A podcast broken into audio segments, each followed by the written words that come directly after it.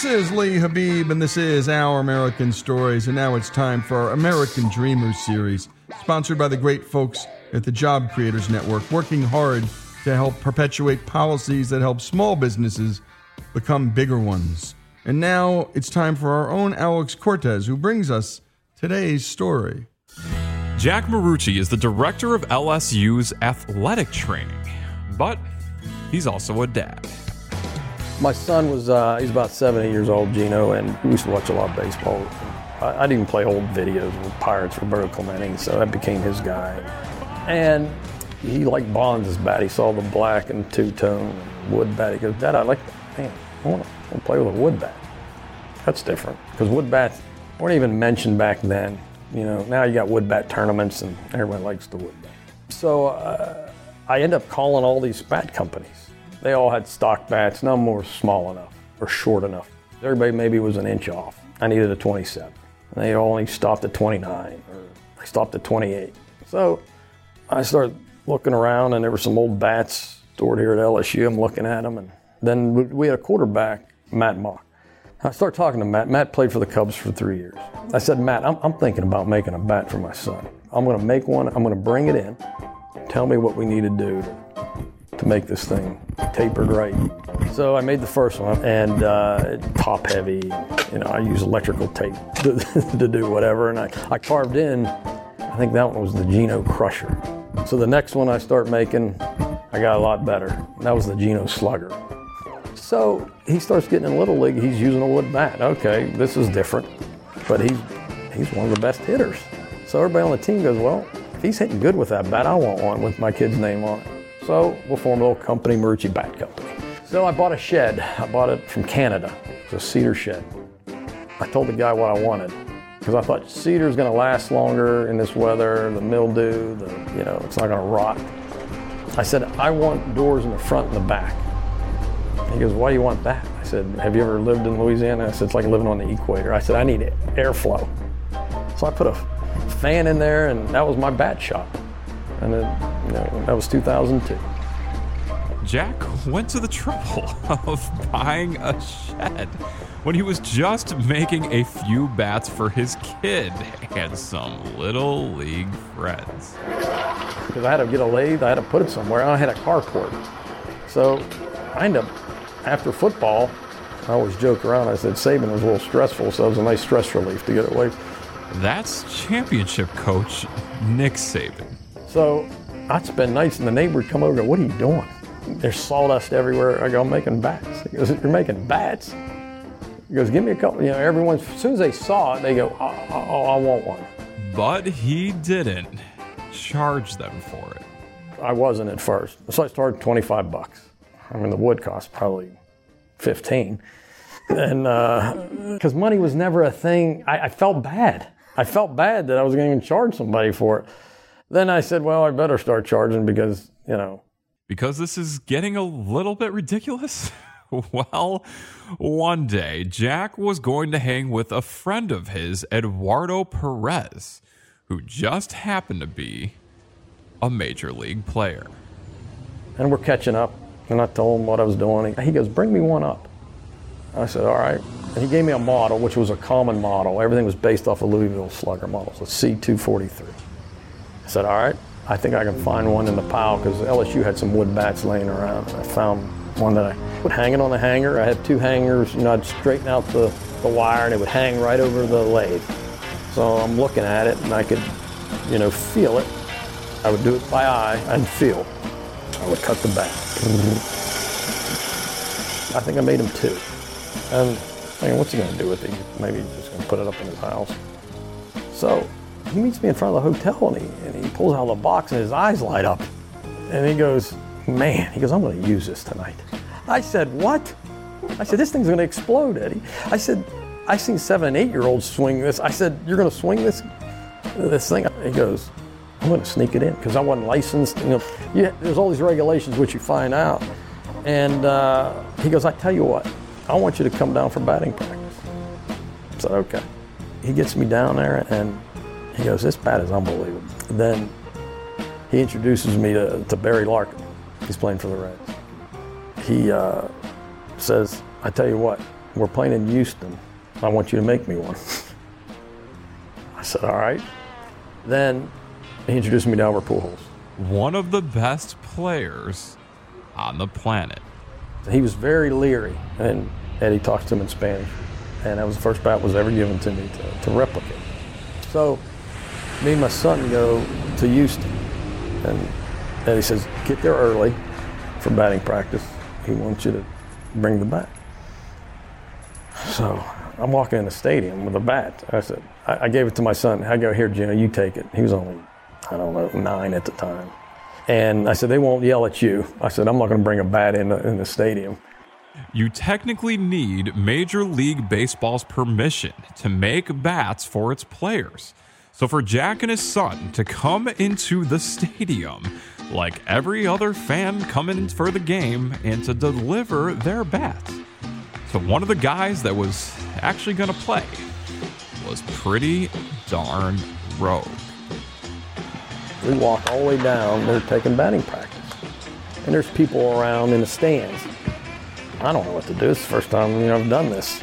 And um, Larkin kind of sees us. He gives us thumbs up, and everyone behind us is going, "Oh, that's funny. He recognized, you know." We're stands with everybody else, right behind the dugout. They're all trying to get autographs, and there's people everywhere. So the bat boy comes over.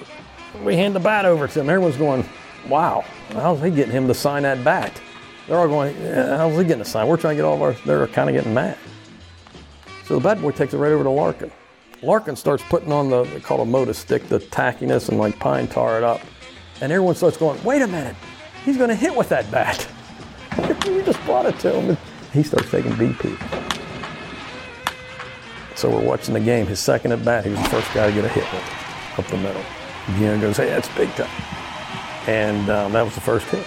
And to me, I said that was it. I mean, I, this thing was in my backyard a couple days ago, and this guy's using a Major League Baseball. I said, oh my God. I mean, this is ridiculous. And when we come back, more of the story of Jack Marucci, the director of LSU's athletic training and the founder of Marucci Sports. Here on Our American Stories, Our American Dreamers series continues after these messages.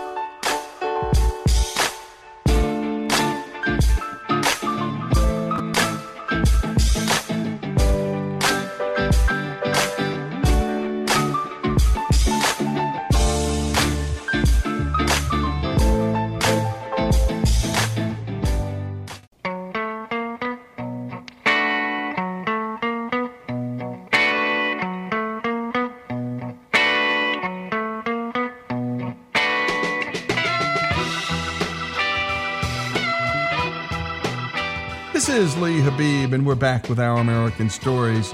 And we return to the story of Jack Marucci, a father whose son asked him to make wooden bats that he could use in his little league. And unintentionally, these bats found their way into a major league game.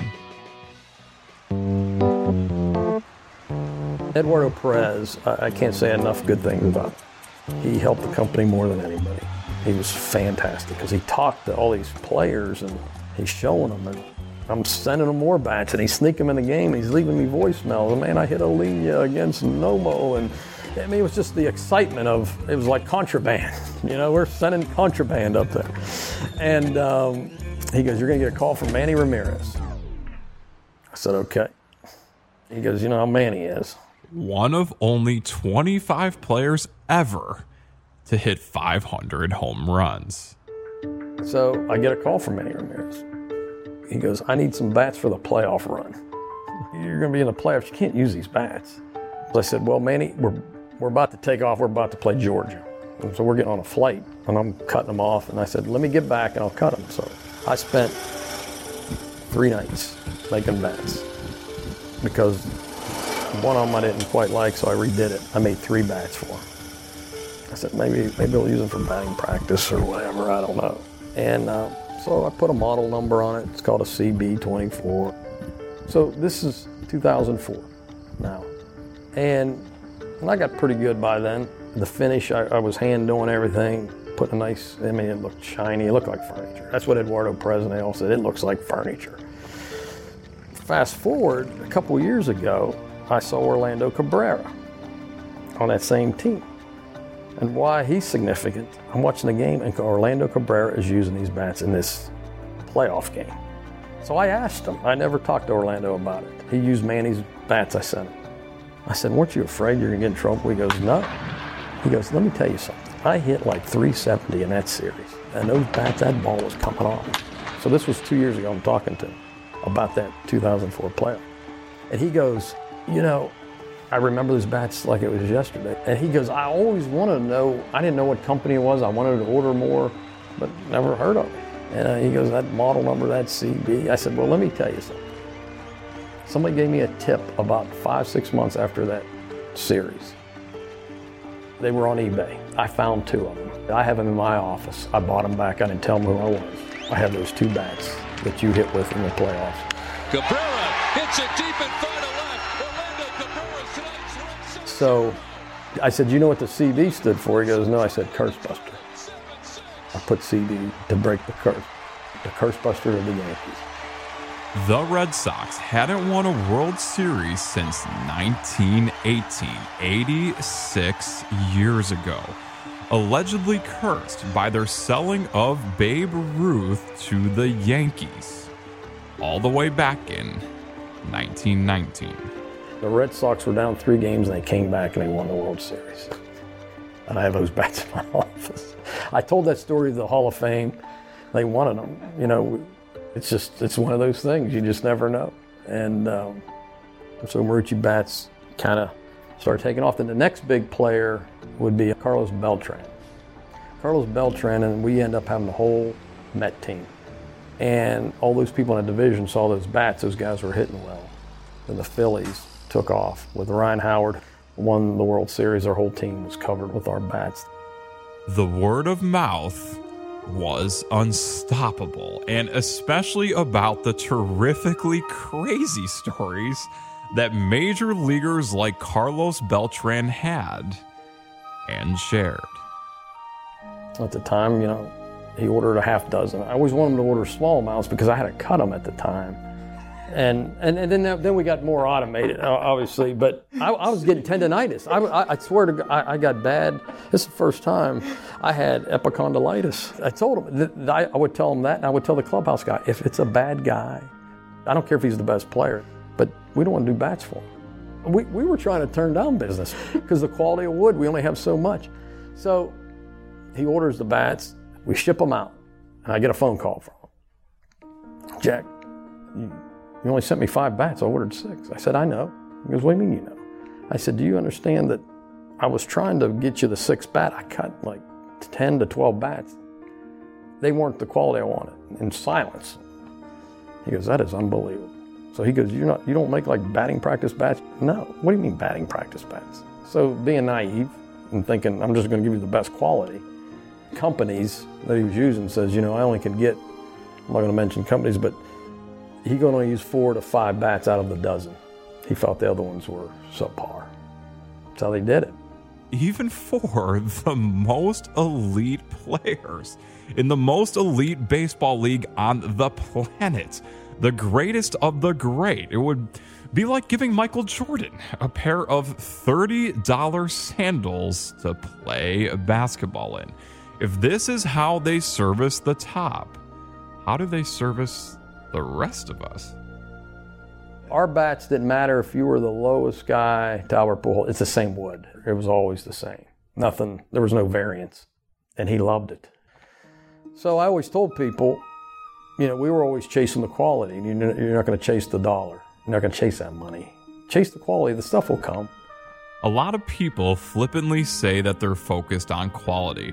It's one of those inescapable buzzwords like customer focused, but that is rarely true. At Marucci, they refuse to put their seal on a bat unless it is absolutely perfect. We're dependent on an organic piece of material that it's not like a metal bat where you can fabricate it. You're not fabricating a piece of wood you're dependent on Mother Nature. So you can get in a piece of wood and it may have ingrown bark, it could have defoliation on it, it may not dry the right way, it could bend up bowing. So now you got a warp. So there's so many factors. And that's why the company decided to buy a wood mill on an Amish farm in Pennsylvania so that they could have a stable supply source and one that they can control. At least try to. And still. If you look at the wood that comes in, probably only 13 to 14 percent is used for Major League bats because of how selective we are.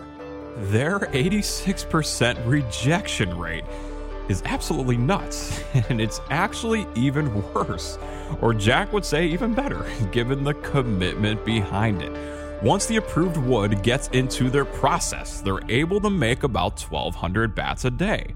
And a big chunk of them won't make it through their quality control checks, about 300 of them. A fourth of their employees' daily work gone and wiped away. This translates into an actual rejection rate of 89.5%. And for some context on this, for how it is for most businesses, Johnsonville sausage founder Ralph Stayer told us that he was concerned about their rejection rate of 5%. And he ended up getting it down to 0.5%. One bat maybe touched 22 to 24 sets of hands before it's out on the major league field. So it's, it's we're just we're obsessive on quality. Then we start developing a, an idea. Players wanted to become part of what we're doing. Other companies are paying players to use their stuff.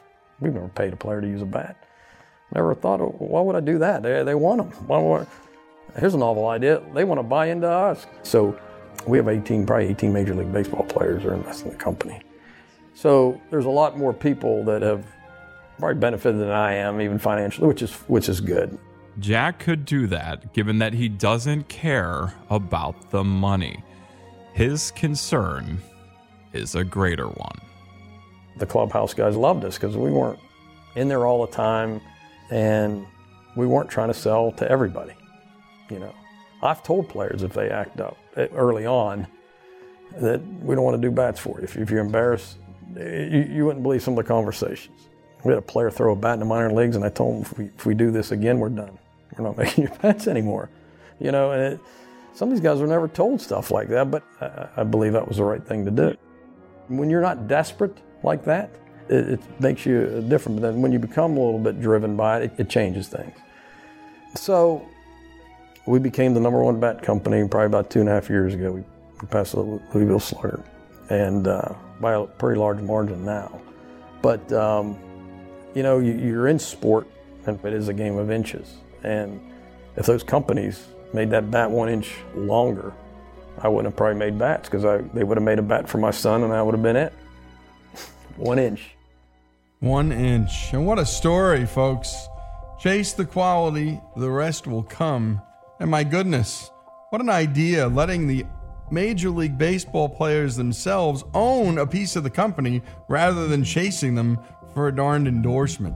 When we come back, more of the life story of Jack Marucci, director of LSU's athletic training, founder of Marucci Sports, here on Our American Stories, our American Dreamers segment and series continues.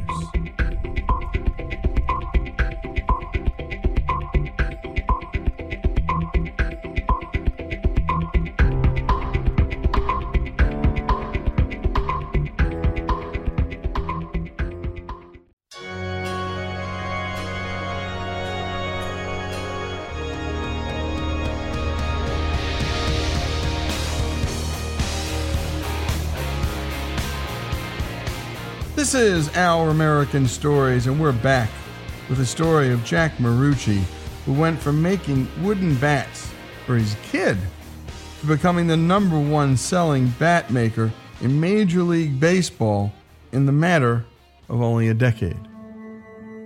As a reminder, Jack Marucci is a world class athletic trainer. He wasn't a world class woodmaker or really a woodmaker at all. He took an eighth grade woodshop class, and that was about it. He had to buy secondhand equipment, a lathe, for $150 just to hope to fulfill his son's simple dream of playing with a wood bat. So, how is it even possible that this non woodmaker, non baseball expert made a bat that was so good that it became the highest selling in Major League Baseball? Was it pure luck? Did he just accidentally make something that was the best? From the outside looking in, it may seem like it. How did how'd you learn wood? How did we do it? I said, well, you go to the University of Google, and you can learn a lot. Then you can go to, then you get a master's at University of YouTube, and you know there's so many resources if you use them, and, and you have connections to call people. You talk to the physicist up in Michigan who's done a lot of testing, and you learn, you pick their brain, you you learn about wood with the people who make the drumsticks, with all the great rock bands and you know there is a there is there is something to the type of wood and the way you dry it and there is formulas but you can learn that. You can. If you if you want to the resources are there. If, if you have the passion for it you can if you have the willingness to. Jack was around 37 years old then, and a lot of folks at that age aren't willing to learn new things. Heck, I'm 29, and this city boy turned country boy finds it absolutely daunting to learn new things like taking care of a riding lawnmower. I, I think it's part of our nature. That's why our parents and grandparents came over to this country. They were willing to take chances. I think it's built inside of us. I think we're a little bit more adventurous, maybe because of that. My mom was 11 when she came from Spain, and my grandfather's from Italy. So we're half Spanish, half Italian, but and that was the makeup of most of the people we grew up with. Everybody was pretty ethnic. And, you know, we went to the Italian church and St. Teresa's. We thought that's how it was everywhere. Notice how Jack said the Italian church, not the Catholic church. In immigrant hotbeds like Jack's Uniontown, Pennsylvania, or my ancestors' Chicago neighborhood of Bridgeport, each ethnicity had its own Catholic church. No, it wasn't the Catholic. It was the Italian church. We went to there was the Polish church, and you had the uh, Russian Orthodox church. That's how it was. So I mean, you think uh, you know that's all you know as a kid. But um, her dad came over to be a coal miner, and we went back to see her where she grew up. It was like San Diego. I'm going, why would your dad leave this place? They lived right by the ocean. But I guess times were so bad. They had a civil war. The economy was bad, and war's breaking out. This was like in the early 40s. So, but her dad comes over here right before the war, War II, and he's trying to save money, bring the family up, but he can't get back and forth. So my mom didn't see him until 11 years, until he could save up the money. So she was 11 the first time she saw her dad. her sister and her brother came over, didn't know English. They put them in second grade to learn English and they worked their way up.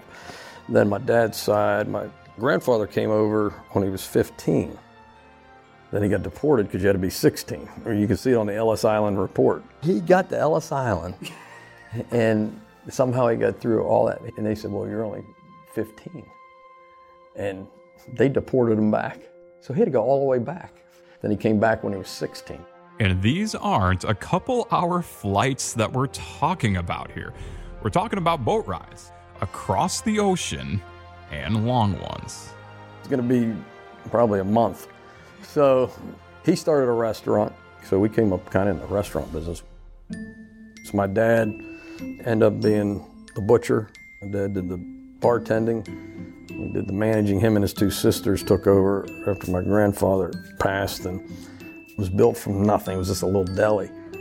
And they built it into a place where banquets could seat up to six, seven hundred people.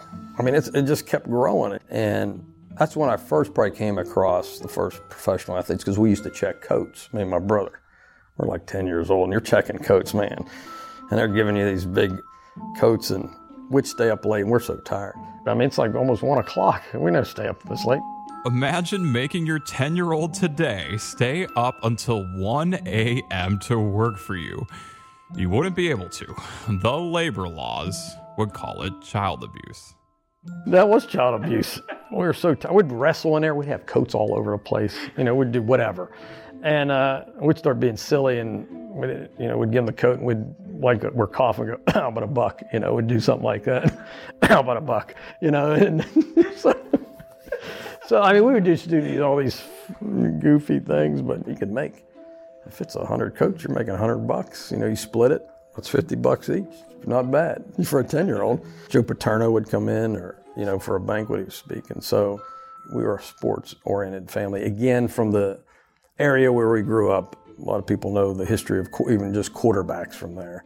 Within a 50 mile radius of the city of Pittsburgh, they've had 36 NFL quarterbacks, including Dan Marino, Joe Montana, Joe Namath, Jim Kelly, and Johnny Unitas, leading it to be called the cradle of quarterbacks. And by the way, in basketball, Pistol Pete Maravich is from there too. The name Maravich is a very ethnic Croatian. But, you know, I think then, and, and if you look at it from that culture, that's why you had a lot of Italian boxers. That's why you had a lot of Irish. You know, they were immigrants that came over here just trying to do anything to get out of poverty. So they learned to fight, they learned to start a restaurant. So they were very innovative, and I think we were very fortunate to grow up in that type of culture. But when you're when you're growing up, you don't you have no idea. You're just living and breathing it, not knowing that life's not like that for a lot of folks, and that this immigrant mentality is a gift. So, so we're going to Bamonte's in New York. It's the oldest. I think it's it's in the top ten oldest restaurants in the New York metropolitan area. It's in Brooklyn. This restaurant was the one where they did the TV show The Sopranos. They filmed a lot in there. So I get in there, it's not a big place. And I'm sitting there, and all these people start coming in. Bobby Valentine comes in. Here comes Tommy Lasorda comes walking in. Then Joe Piscopo comes walking in. And Leonardo DiCaprio comes along. I'm sitting next to the guy. We're, we're laughing. Go, we're going to wake up tomorrow and go, this, this really happened. These people just start marching. All these Italians. Jack Marucci. Yeah, then here's here I am. Yeah, here I am from Uniontown, Pennsylvania. And my goodness, if you didn't like Jack Marucci's story in those first two segments, my goodness, the flavor just keeps getting added into the mix. Of course, he's down in Cajun country now, but he was a, a Pittsburgh boy, which means football, football, football. But it wasn't just that, folks. That early work experience as a young man, we hear this again and again in our successful entrepreneur stories. Work young. Child labor laws would have probably prevented Jack from getting some of the seminal experiences he needed that formed his character, formed his nature, and he was having fun. Yeah, he was up late, but 50 bucks he split 50 bucks for a night as a 10 year old. That'll get you working. And of course, that immigrant story. We love the immigrant story here in this country. And remember, he didn't call it a Catholic church, he called it an Italian church. And I know because I went to an Italian church, the Sicilian part of my family. It was not a Catholic church. And that's why I was smiling. And you were too. Jack Marucci's story. What a classic American story. YouTubing his way, self taught all the way into becoming America's premier bat maker. His story here on Our American Stories continues after these messages.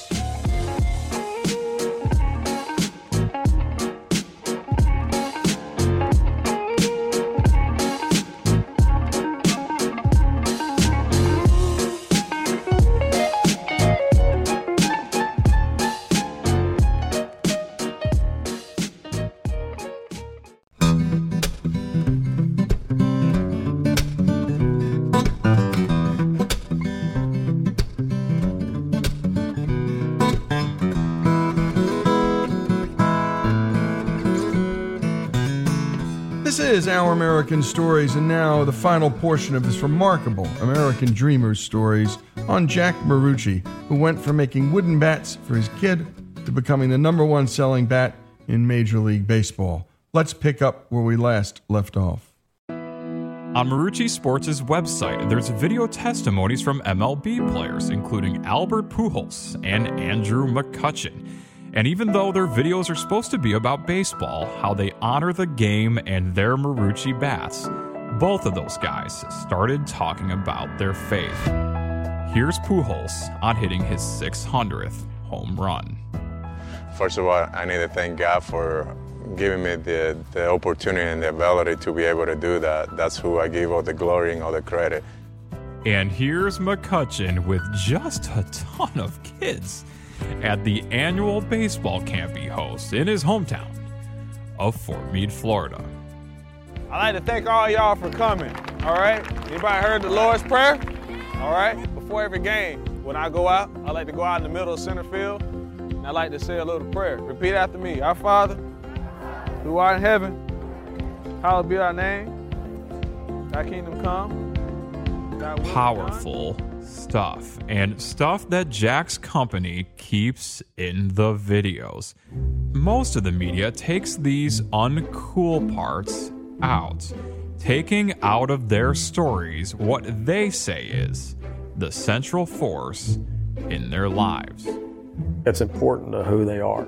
It's important that people should hear that. That it don't be ashamed of it.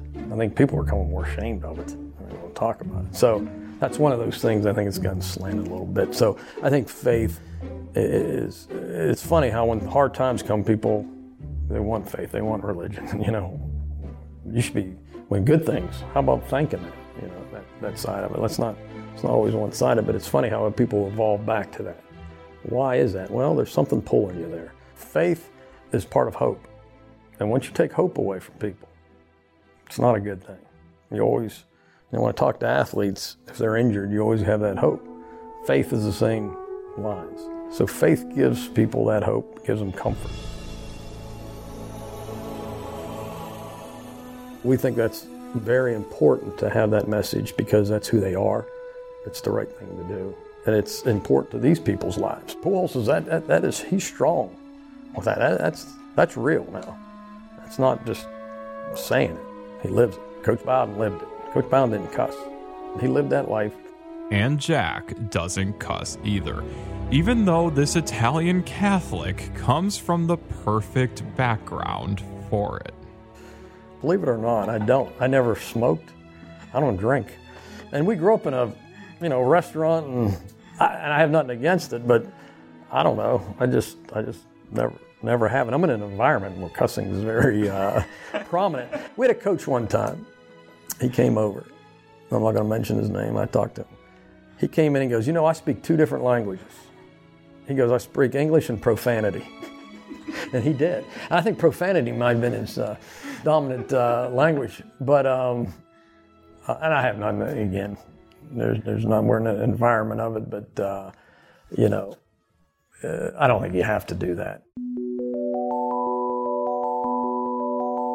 If you go to church on, on a weekend, you should, it, it's a time to be thankful. it's the only time where you really can sit down and, you know, we're so busy and we try to say our prayers at night, but a lot of times, you know, we'll fall asleep or we're, we're exhausted or we, we do, we don't. But that's a time where you're, you're captured and just be thankful for what you have instead of going over all the negative stuff. But that's self-talk. That's a whole other topic and what we try to do and, you know, how, how the mind can overpower you. So, but that's where faith and religion can give you a little more clarity if you if you're invested in it. I've seen people change because of that. We have a player and his name's Cecil Collins. Cecil Collins was probably the best running back we ever had here. Only played three games and three and a half games. That's it. And yet Jack is insisting that he's still the best they've ever had. You can look at the YouTube stuff. He had a little. He, he struggled as a young player. He got in trouble. Unjustified. He was in prison for about 18 years. 18 years. He just got out a couple years ago. I reconnected. Been trying to help him with some things. Invite him to the bowl game. If if, if religion didn't change his life, then it hadn't changed anybody's. He doesn't cuss anymore. He, he is a true testament. And he almost died in prison. He was eating. Um, it was like chicken and rice. There was a bone that cut him. He was internally bleeding. And they weren't going to take him to the doctor. He finally got there. The surgeon saved his life. He was 150 pounds. And this guy, his personality, he is a unbelievable. He's a gem. He's got a family. He's he's he's becoming an electrician. Just a productive. This guy has a future. In just the way that Jack says, this guy has a future. You can hear how proud Jack is of him. And yet, that's not how a lot of mainstream culture would look at him. He's the best running back that LSU's ever had. Could have made tens of millions of dollars in the NFL. But now, he's an electrician. And you're saying that he's a gem and has a future? It says a lot about who Jack Marucci is and integrity that other people can't help but to respond to. When we were together, Jack pulled out his phone and played for me a voicemail that someone left for him the other day. He didn't do it to brag, he was just so tickled by it. I'm so happy for you, and I'm, I don't know you. I'm proud of you. I love what you do and how you do it. Love the story of your company. I wanted to let you know that John Brubaker shared it with my entire major league staff here in spring training. We're listening to Clint Hurdle, the manager of the Pittsburgh Pirates. And there were only a few of us that knew the story going in, so for about 50 guys, it was the first time they heard.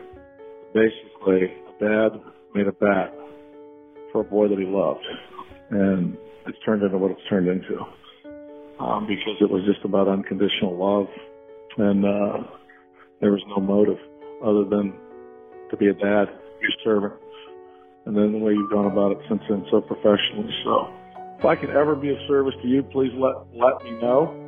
Um, I will send you my contact information. Um, I send out a daily email of encouragement. Um, then I might send you the website just in case you'd like to join. Uh, but John Brubaker is a very good friend of mine. He speaks volumes about your integrity and character. So you're all good by me. Let me know if I can be of service. Maybe we connect sometime during the season. Uh, love to run into you. Uh, buy you dinner or something. Okay? Over and out, buddy. Thank you so much. Bye bye. That phone call also says a lot about Clint Hurdle. To be operating at the highest level of your profession as he is, and to make the time to call someone, someone you don't know, just to tell them how impressed you are by them and how they've lived their life. Think we could do that more in our lives? I know that I can. For our American stories, I'm Alex Cortez. And what a story. I think that may be my favorite right up there with Ralph Lauren and Bernie Marcus. And Our American Dreamer stories can be found at ouramericannetwork.org. We've done a bunch. And my goodness, great work as always to Alex Cortez. Our great crew here goes all over this country to find these great stories. And the redeeming virtue and feature of our stories is that we love to shine the light on the good. And unlike most media enterprises who shine light on the ugly and the train wreck, we love light and we love real hope and darkness. Well, turn to another channel if that's what you're looking for. And our American Dreamers series is brought to us by the great folks at Job Creators Network. And Job Creators Network works hard to fight for public policies that help small businesses become bigger ones. And by the way, the founder of Job Creators Network is a hero of mine, Bernie Marcus, who at 49 years old found himself out of work. He and two partners, Ken Langone and Arthur Blank, started a little company you all know now, and it's called Home Depot. And those three men built this great enterprise and then have spent their later years giving a lot of their money away and showing the virtue and generosity uh, that capitalism can bequeath. And I want to add also that you can get all of our American Dreamer series stories over at ouramericannetwork.org. That's ouramericannetwork.org. And so I want to leave this story playing the manager of the Pittsburgh Pirates message, his message that was on Jack Marucci's phone because it's worth hearing again. And don't we all wish that a message like this would be left on our phone by a complete stranger and that our life's work, what we do in our lives, our integrity and our character, can leave this imprint and can make this kind of difference. Integrity and character, we talk about it a lot here on this show. Let's leave with Clint Hurdle. This is our American Stories. Basically, Dad made a bat for a boy that he loved, and it's turned into what it's turned into um, because it was just about unconditional love, and uh, there was no motive other than to be a dad, a servant. And then the way you've gone about it since then so professionally. So if I can ever be of service to you, please let, let me know. Um, I will send you my contact information. Um, I send out a daily email of encouragement. Um, then I might send you the website just in case you'd like to join. Uh, but John Brubaker is a very good friend of mine. He speaks volumes about your integrity and character. So you're all good by me. Let me know if I can be of service. Maybe we connect sometime during the season. Uh, love to run into you. To hear more stories like this, follow us on Facebook and go to our website at ouramericannetwork.org to sign up for our newsletter so that we can send you our best stories every week. More of Our American Stories after the break.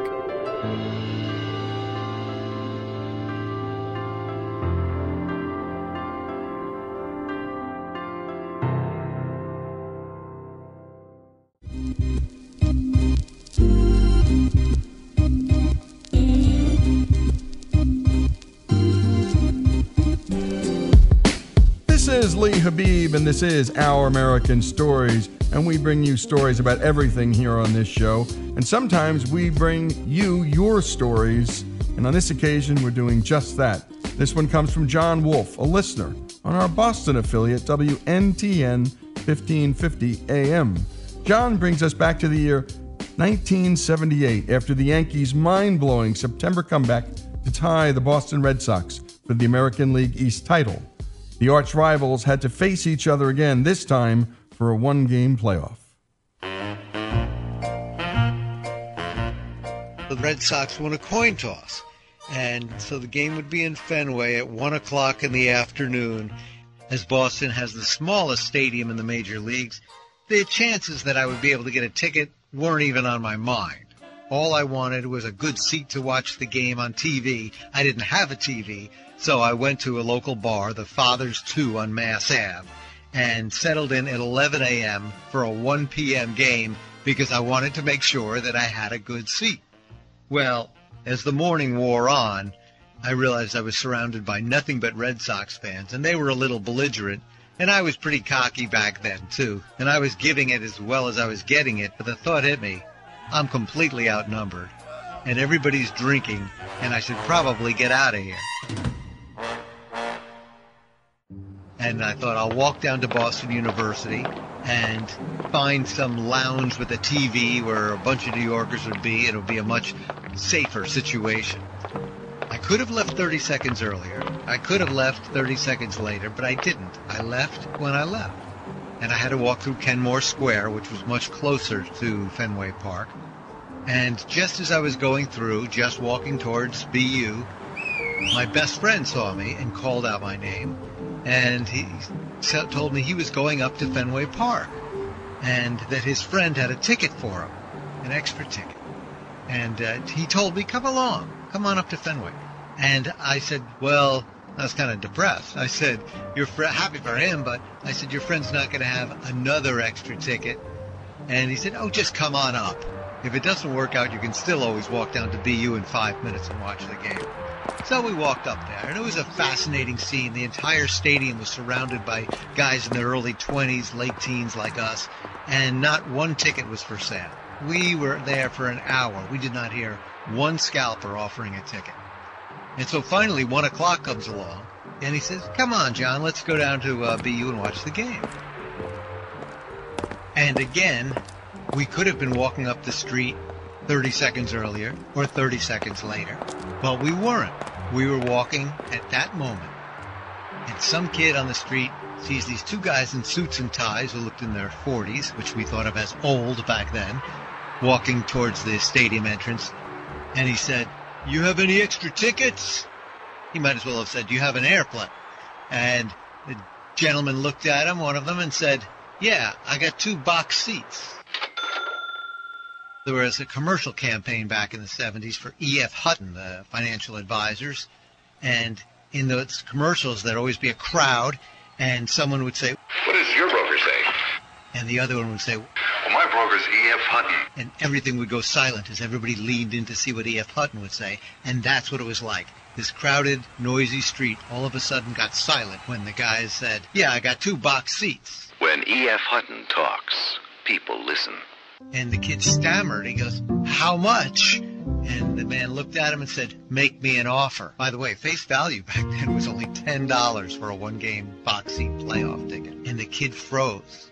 And I wish I could tell you it was me who gave the offer, but it was my buddy, and that was good enough. And he said, Give you 20 bucks a piece. The guy looked at us. We looked clean cut enough, I guess, and he said, Sold.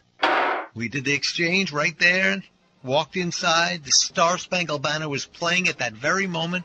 We walked to box seats behind first base for a playoff game, a one game playoff game. I had never sat anywhere like that. And the whole time I was in Boston, I was always out in the bleachers. That's what I could afford. And it ended up being a game that many fans refer to as the greatest game ever played, the Bucky Dent game.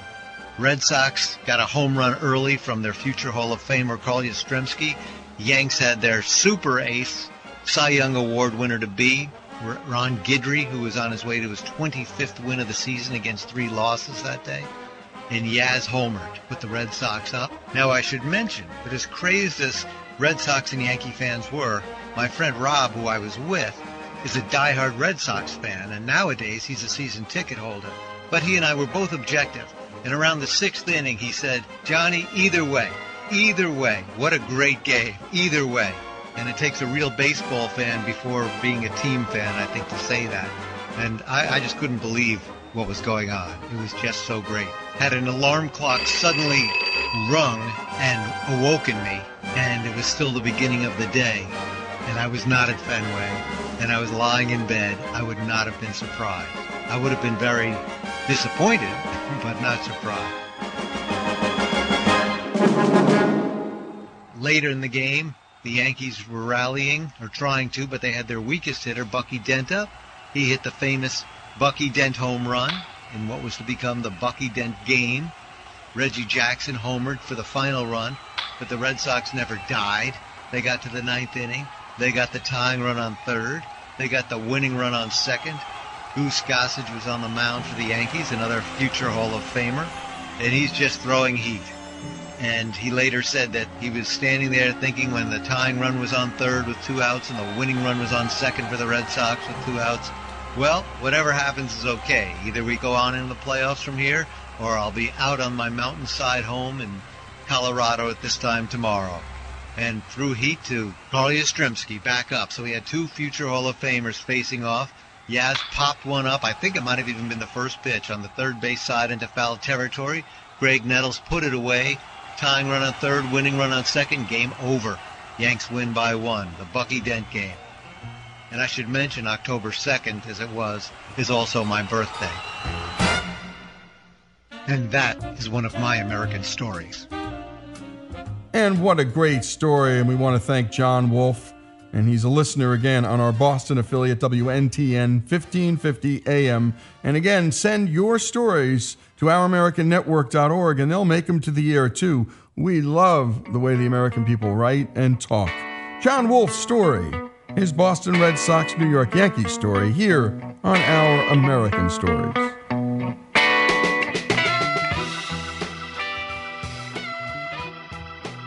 If you enjoyed the story you just heard, give us a follow on Facebook or head on over to ouramericannetwork.org and sign up for the newsletter so we can send you our best stories each week.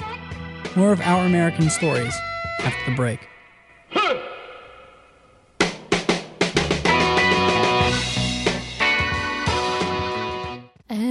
I went down in the river to pray, studying about that good old way, and who shall wear the starry crown? Good Lord, show me the way. Oh, sisters, let's go down, let's go down, come on down. Oh, sisters, let's go down, down in the river to pray. This is Our American Stories, and our next story is a story about love and family, faith and freedom. It's brought to us by our own Greg Hengler and the good folks at the Harriet Tubman Underground Railroad Visitor Center in Church Creek, Maryland. Let's take a listen. On July 4th, 1776, a marvelous experiment in democracy was conceived. With a firm reliance on the protection of the divine providence, its noble, if imperfect parents pledged their lives, fortunes, and sacred honor to bring to fruition this heroic idea. A new government in which all men are created equal, endowed by their Creator with the unalienable rights of life, liberty, and the pursuit of happiness. But decades later, deep within the backbone of the American economy, a large protruding tumor was causing unimaginable misery. Here's historian James Horton. By 1840, cotton was the most valuable thing this entire nation exported. No, it was more valuable than everything else this nation exported put together. By 1860, the worth of slaves, the dollar value of slaves, was greater than the dollar value of all the banks, all the railroads, all the manufacturing facilities of this nation put together. Slavery was no sideshow in American history, it was the main event. Slave owners have rightfully earned their wicked reputation. Strangely, the largest pro slavery institution, the one that made slavery law and kept it in order, has consistently been absent from the abolition educators' list of evildoers. Don't forget that these people were held on the plantation by more than just the white families on the plantation.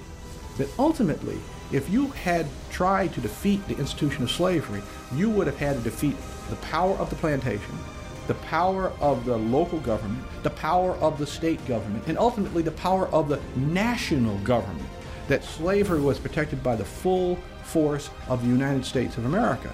So that when you think about people running away or people striking out against the institution, they are in, embarking on a pretty ambitious uh, journey. That journey was conducted on tracks. Those tracks were part of a system of escape that became known as the Underground Railroad. But like grape nuts, the Underground Railroad was neither underground nor was it a railroad. Here's Harriet Tubman scholar James McGowan. There was an often told story that it started around the mid 1830s after the building of the railroads in the, uh, started in this country. Uh, some slave catchers were chasing a slave, and I believe the area was Ohio. And uh, he the slave ran away into a wooded area, and uh, the slave catchers followed him there, and uh, he suddenly disappeared. It was as if he ran away on an underground railroad. Well, it became a joke, but the joke caught on. When the uh, uh, abolitionists and the anti slavery people got involved with helping slaves escape, they took that term on. And uh, those who were helping slaves escape, they called conductors. These were the people who went right into slave territory and uh, got the slaves and brought them out. And when they brought them out, they brought them to places where they could get food and shelter. And these places were houses or barns where abolitionists and anti slavery people were at.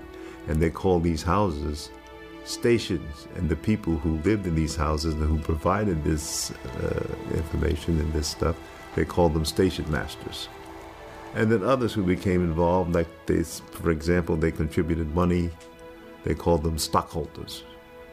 And those who watched, they called them pilots.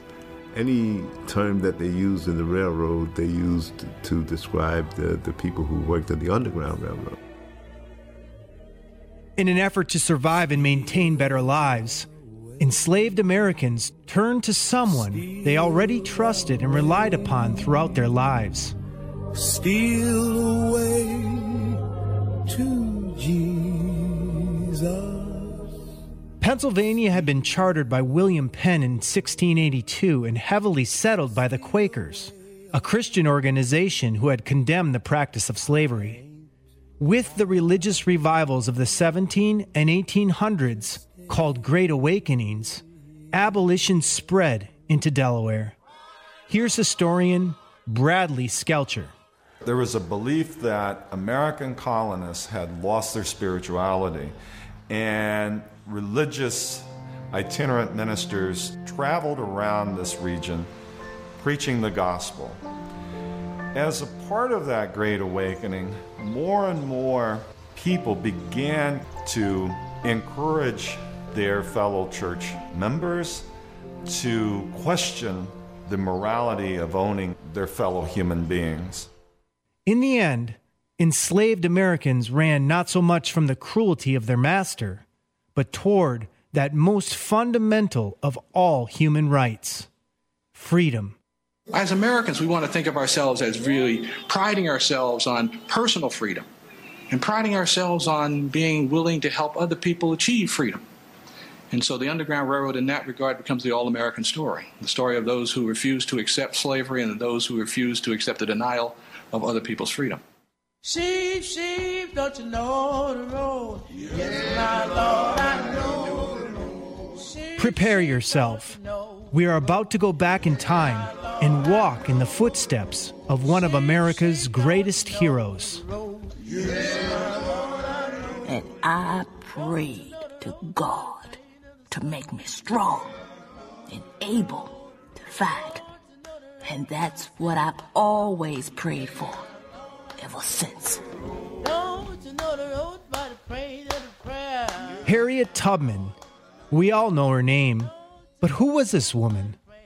Harriet Tubman was born into slavery in 1822 and raised in eastern Maryland with four brothers and four sisters in a 20 by 20 foot slave cabin with no beds and a dirt floor.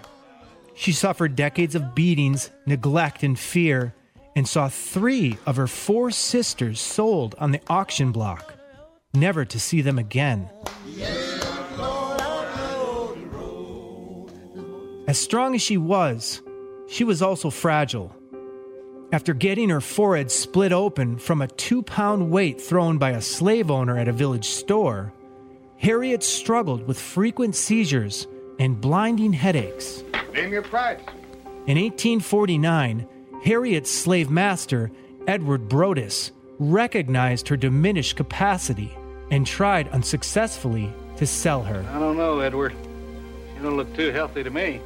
In spite of this, she began to pray for her master.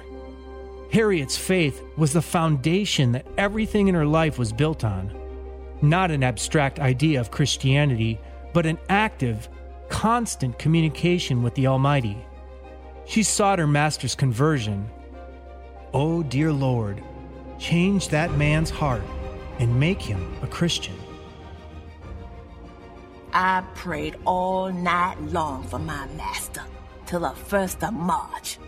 And all the time he was bringing people to look at me and trying to sell me. One day, to her horror, she learned that she would be sent to a chain gang in the far south. The tone of her prayers shifted. So I began to pray. Oh Lord, if you ain't never gonna change that man's heart, kill him, Lord, and take him out the way. Edward, Edward, Edward! The prayer proved prophetic.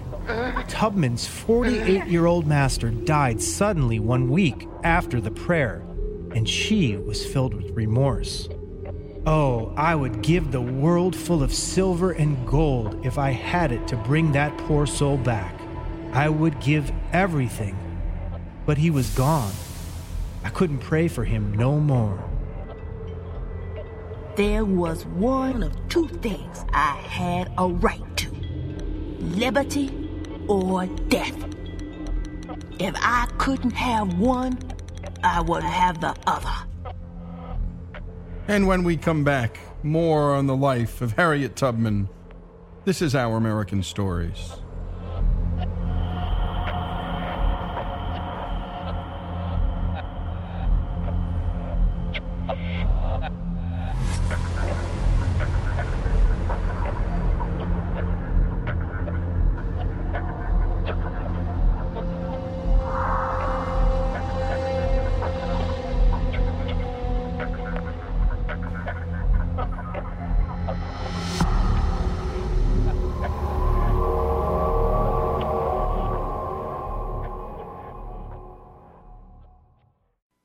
Precious Lord, take my hand, lead me on, help me stand.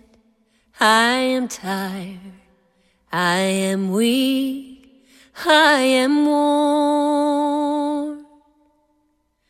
Through the storm, through the night, lead me on to the light. Take my hand, precious Lord, lead me home. And we return to the story of Harriet Tubman. And by the way, you can catch all of our work at ouramericannetwork.org. That's ouramericannetwork.org. Let's continue with the story. In 1849, at the age of 27, she heard the Lord's voice urging her to flee northward. After an initial attempt to escape failed, when her two brothers lost courage and forced her to return, she set out again two days later by herself, hiding during daylight hours and traveling by night, fixing her eyes on the North Star for direction until she made it to Pennsylvania's free soil. This 100 mile escape on foot north through the Underground Railroad took a week. What makes Harriet so unique is that after she escaped, she did the unthinkable.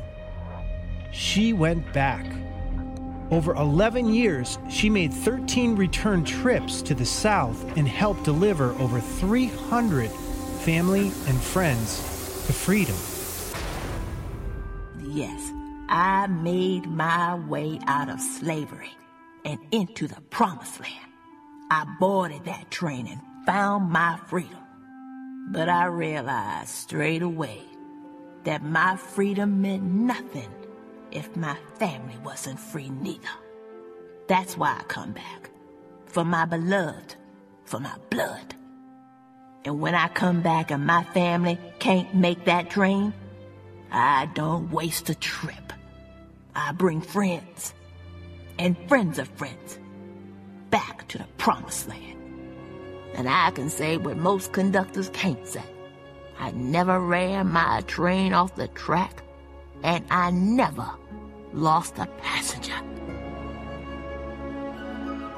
Harriet never lost because, as she said, her God maintains a perfect record. In December 1850, Tubman executed her first mission the rescue of her niece, Keziah, and her two children, a son and an infant daughter, who were scheduled to be sold on the auction block.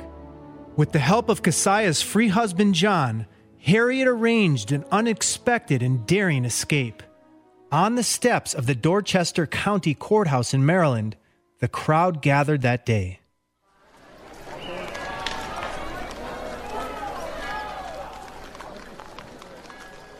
Keziah was led up the block in front of those old courthouse steps.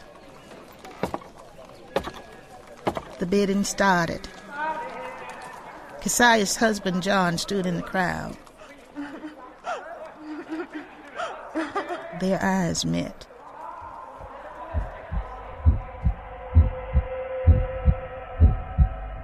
And John raised his hand and bid on the woman and children he loved. John won the bid, but he had no money. God must have been watching. Just then, the auctioneer up and decided to go to lunch. What's more, he forgot to chain Keziah up. Psst, now go, go. Keziah, John, and their children hid in the nearby house of a white woman. They waited till nightfall and sprinted to the waterfront. Together, they boarded a small boat.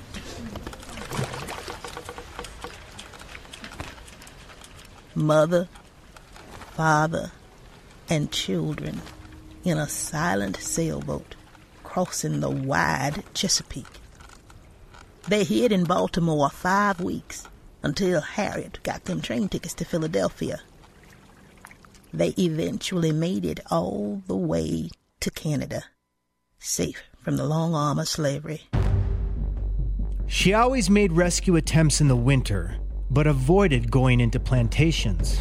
Instead, she waited for escaping slaves, to whom she had sent messages, to meet her eight or ten miles away. Slaves would leave plantations on Saturday nights, and because of the Sunday Sabbath, they wouldn't be missed until Monday morning. Only then did their reward signs get posted, which would then be taken down immediately by men Tubman had hired. Tubman also carried a gun, a six shooter, and was not afraid to use it. She felt her revolver offered some protection from the slave catchers and their dogs. And Tubman demanded strict obedience from her fugitives. A slave who returned to his master would likely be forced to reveal information that would compromise her mission. One time, a man gave out the second night. His feet were sore and swollen. He couldn't go any further. He'd rather go back and die if he must. I said I was gonna lay a bullet in him if he didn't move.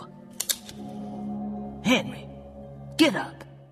We've gotta move on. Remember, Henry, dead Negroes tell no tales. When he heard that, he jumped up right away and went as well as anybody. Henry made it to freedom.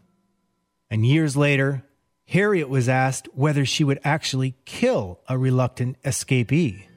Yes, 'cause if he was weak enough to give out, he'd be weak enough to betray us all.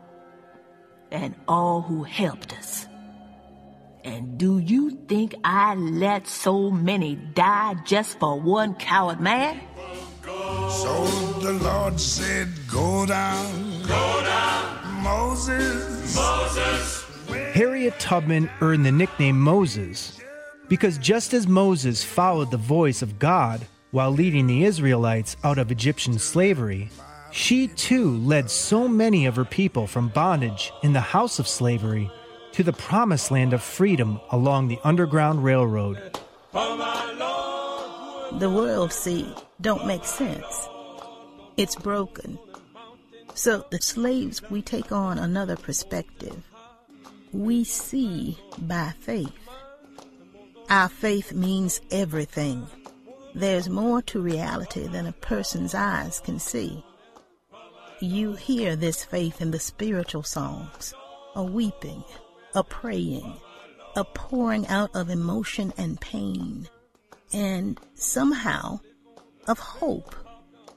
Even though we enslaved, chained, whipped, hope still lives.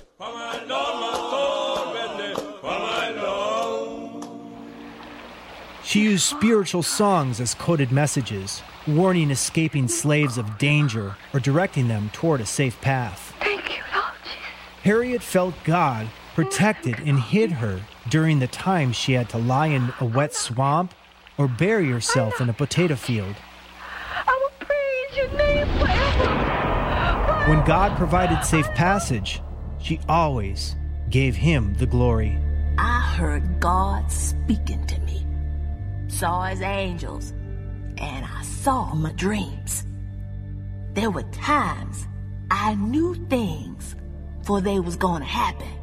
I could see trouble coming, and I could go the other way. There was times I fell into sleep, but was completely awake, more aware than when I was awake. Things I can't even describe, child. Things I can't even say. And when we come back, the rest of the story, Harriet Tubman's story, here on Our American Stories.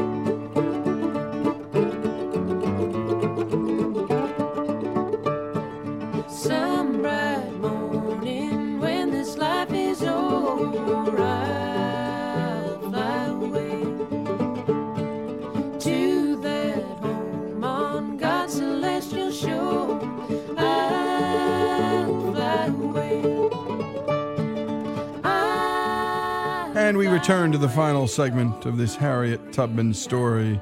Let's pick up where we last left off. In one instance, in 1856, the word spread through the countryside She's here! And four young men answered the call. What you men want is a bounty on it. As they were making their escape, they saw posters with a $2,000 reward for their capture on them. As they made their way through the woods, Harriet suddenly stopped. God told me to stop. So I stopped. He told me to leave the road and turn left. We came to a stream, but no way across. The young men, they said it was too deep, the water too cold. And I said no such thing as too cold, and walked in. Water made it up to my shoulder. But then I came out the other side. The boys followed. Later, Harriet learned that a group of desperate men seeking the $2,000 reward had been waiting on the path they were traveling and planned to seize them. If she had not responded to God's still small voice, they would have been captured. And the $40,000 reward slave owners posted for her capture was always in the back of her mind. Harriet learned about the posters, which described her age, height, and that she couldn't read or write. Once in a train station, Harriet heard two men talking about her. They were trying to decide if she was the woman in the poster. Harriet was carrying a book. She opened it and pretended to read. The men then decided that it couldn't be her. Tubman became a friend of many of the best known abolitionists and their sympathizers. White religious crusader John Brown referred to her in his letters as one of the best and bravest persons on this continent. General Tubman, as we call her. Here's Professor of Constitutional Law Paul Finkelman and James Horton. The people who are involved in the Underground Railroad are breaking a federal law. Uh, what they would have, of course, made the argument, and they did it all the time, is that there was a higher law, the law of God. It was dangerous to be involved with the Underground Railroad, no matter what color you were. I mean, there are white people who spent years of their lives in jail. Here's Tubman scholar Judith Bentley, historian Clara Small, and again James McGowan discussing Tubman's relationship with one of the most prominent figures in the history of the Underground Railroad, a devout white Christian named Thomas Garrett. When she started going back to bring more people uh, out of the Eastern Shore, uh, she needed financial backing. She needed places to stay. She needed contacts, and Garrett was that, that contact. Thomas Garrett had money. He had social position. And as a result, he was giving Harriet money. He also gave her uh, passageway and shoes, and clo- as well as clothing and food. He would tell this story in his letters to two ladies in Scotland who were sending money over to Harriet Tubman, how she came to his house and practically demanded money. She would say to him, for example, Well, I know you've got money for me because God said so. And he would tease her. He would say, Well, how do you know I got money for you, Harry? And you know, I give my money to most of the black people here in Wilmington, and I don't have any money. She said, Oh, no, you've got money for me, and you've got shoes because God told me. And he would be nonplussed at her saying this, but he, he would have it. God bless you. Garrett said this of Harriet I never met any person of any color who had more confidence in the voice of God as spoken direct to her soul. And her faith in a supreme power truly was great.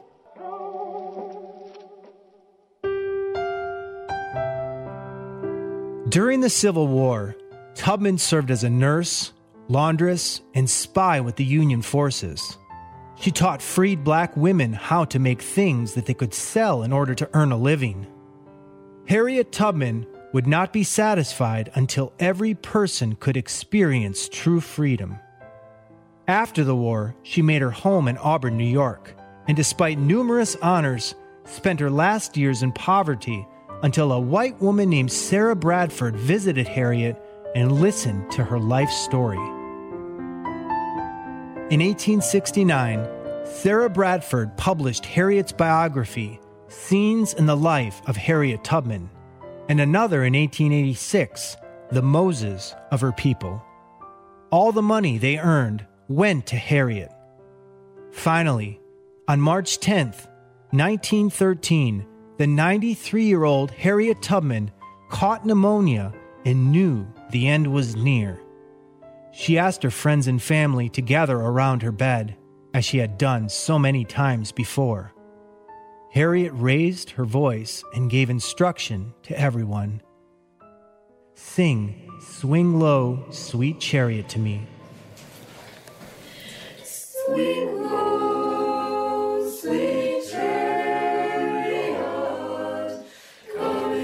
The eyes of those in the room brimmed with tears, and the people tried to stifle sobs as they sang softly. Just as her friends and family sang the final verse, she whispered her final words I go to prepare a place for you. Flags flew at half mast in Auburn. She was buried with military honors in Fort Hill Cemetery in New York. Booker T. Washington delivered the eulogy. Many letters were found in Harriet's room after she passed. One letter had been refolded so many times that it had almost fallen apart. It was from the great leader of the abolitionist movement and Harriet's friend, Frederick Douglass. Here's what he wrote Most that I have done and suffered in the service of our cause has been in the public, and I received much encouragement at every step of the way. You, on the other hand, have labored in a private way. I have had the applause of the crowd and the satisfaction that comes of being approved by the multitude, while most that you have done has been witnessed by a few trembling, scared, and footsore bondmen and women, whom you have led out of the house of bondage, and whose heartfelt, God bless you, has been your only reward.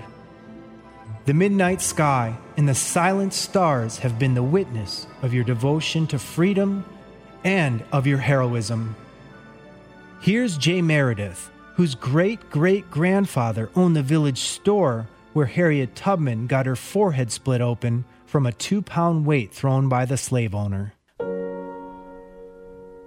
Anybody that would know anything about Harriet Tubman would have to um, recognize her as a true American hero. And here is the main reason why is that if you think about Harriet Tubman, you're going to see an African American woman in 1849, okay, when women had no rights, black women had less than no rights. She was five feet tall. She was illiterate. Again, she was enslaved. And she was able to accomplish feats that nobody else could accomplish. And to me, how can you not admire somebody like that? You know, I mean, you've got a woman who has everything in the world going against her. Everything.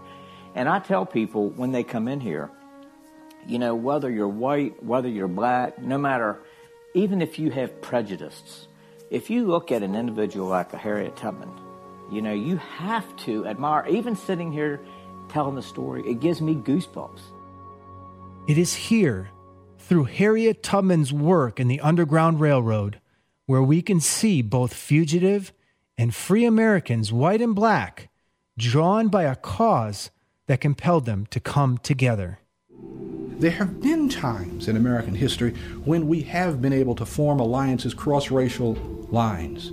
The fact is that we don't hear as much about that as we ought to. And it's important that we do. Because it's awfully hard to imagine that we can form racial alliances in the 21st century unless we understand that there's a strong tradition that we can draw upon. And although there have always been hostilities, there have always been difficulties cross racial lines, there have also always been some people who were able and willing to put their fortunes and their lives on the line for other people. And I think that's a tradition that we need to draw on. That's a tradition of the Underground Railroad. Hallelujah, roll, roll. Roll, roll. My soul arise in heaven, Lord, for the year when Jordan rolled. Hallelujah. I'm Greg Hengler, and this is Our American Stories. Roll, Jordan, roll. My soul arise in heaven, Lord, for the year when Jordan rolled. Everybody say, roll, Jordan, roll. Roll, Jordan, roll. My soul arise in heaven, Lord, for the year when Jordan rolled. Roll, Jordan, roll. Roll, Jordan, roll. My soul arise in heaven, Lord, for the year when Jordan rolled. Hallelujah. Roll, Jordan, roll. Roll, Jordan, roll. My soul arise in heaven, Lord, for the year when Jordan rolled. Everybody say, roll, Jordan, roll. Roll, Jordan, roll. My soul arise in heaven, Lord, for the year when Jordan rolled.